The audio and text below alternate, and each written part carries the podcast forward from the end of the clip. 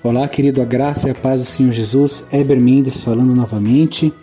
Nós queremos falar agora sobre a segunda parte desse podcast, que é Filhos como Flecha. Os Salmos de número 127, do versículo 3 ao 5, diz assim: Os filhos são herança do Senhor, uma recompensa que ele dá. Como flechas nas mãos do guerreiro, são os filhos nascidos na juventude. Como é feliz o homem que tem a sua aljava cheia deles. Você já parou para pensar o que é uma herança? Herança é algo atribuído a um direito, a uma condição de herdar, ganhar, obter ou conquistar algo por uma via de sucessão. Em outras palavras, né, traduzindo, transmitido de alguém para alguém. E o salmista aqui está dizendo que os filhos são como uma herança, mas o detalhe é que não é uma herança sua, e sim uma herança do Senhor, e que feliz é o homem que enche a sua aljava deles. Então, como pode alguém não querer receber uma herança? A diferença está em compreender a maternidade e a paternidade à luz da missão dada por Deus. Talvez você já tenha ouvido hoje em dia a frase: Eu não quero ter filhos. Eu não vou ter filhos. Talvez você já tenha dito isso. Talvez alguém da sua família ou próximo de você já tenha dito isso. E como eu falei, é brutal a diferença quando nós olhamos a paternidade, a maternidade, a família, diante do prisma da visão de Deus ou diante do nosso prisma. Para alguns pode até parecer apenas uma palavra ou simplesmente uma decisão do seu futuro. Entretanto, tudo aquilo que envolve essa questão da família não vai apenas revelar a sua compreensão do que é a família, mas também qual é o seu comprometimento para o avanço do reino de Deus. O tema que envolve a concepção de ter filhos são altamente comprometedores. É isso que eu gostaria de falar brevemente. Primeiro, eu quero destruir uma mentalidade sanguessuga. Em primeiro lugar na lista né, do que aparece por que as pessoas não querem ter filhos, a resposta que mais aparece é porque é caro demais. Eu não tenho condições de dar tudo aquilo que eles querem ou precisam. Eu acho justo né, e bíblico o casal sentar e conversar sobre o futuro da família e calcular até onde a sua capacidade de garantir a qualidade de gerir essas necessidades alcança. Porém, para muitos é apenas uma questão de luxo. Se nós perguntarmos aos nossos avós, por exemplo, se você tiver o seu avô vivo, muitos deles tiveram vários irmãos. O meu, por exemplo, veio de uma família de 18 irmãos e da parte da minha avó eram 16. E por quê? Porque a família antigamente tinha a mentalidade um pouco diferente. Quando essa criança atingisse certa idade, ela passaria a ser uma geradora de recursos e não mais um consumidor.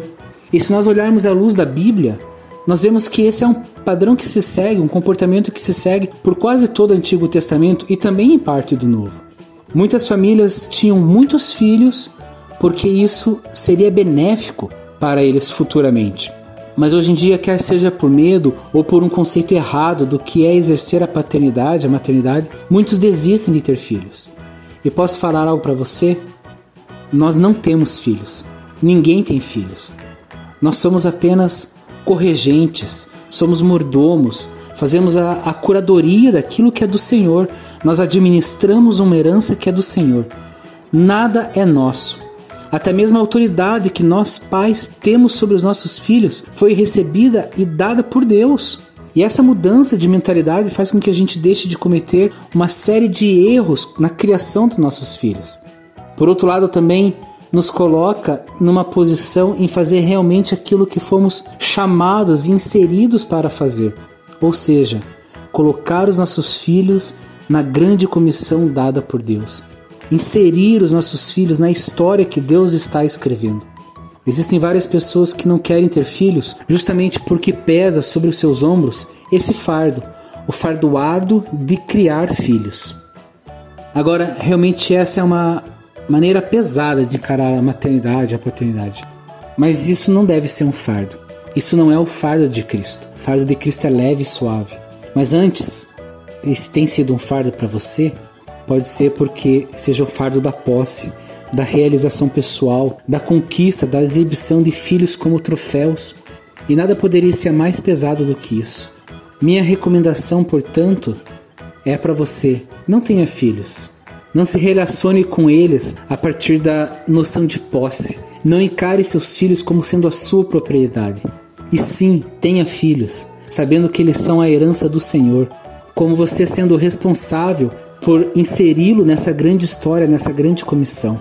Porque se você encará-lo como a sua posse e responsável pelas suas realizações, você só irá se frustrar. Você nunca conseguirá ser bem-sucedido. Você nunca conseguirá encarar o sucesso dos seus filhos. Criar filhos é difícil, é muito difícil. E você sozinho não dará conta.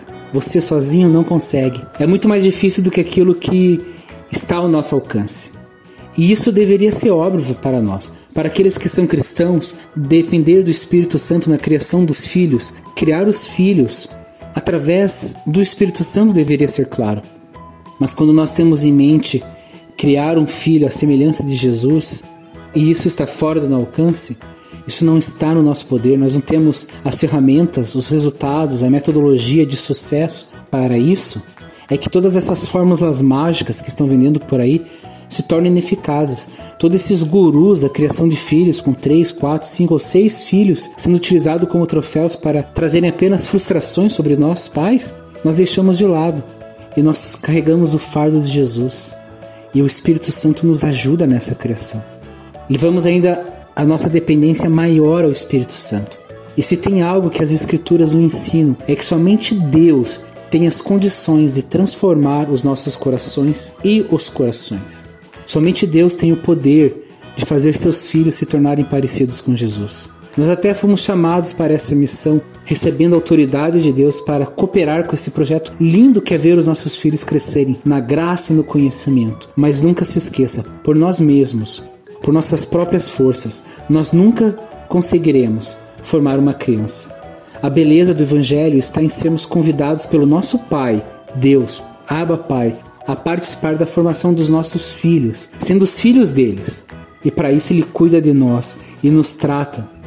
Então eu quero te convidar a fazer essa avaliação honesta no seu coração, para que a maternidade, a paternidade e qualquer outro ministério envolvendo as crianças que Deus tenha te dado, que Deus colocou no seu coração, não se torne um fardo pesado, árduo. Sonde seu coração em espírito de oração e seja sincero. Qual é a prioridade do seu coração? Você tem educado seus filhos para serem as suas conquistas ou para serem as conquistas de Deus? Fique na paz e Deus abençoe. Gente grande cuidando de gente pequena.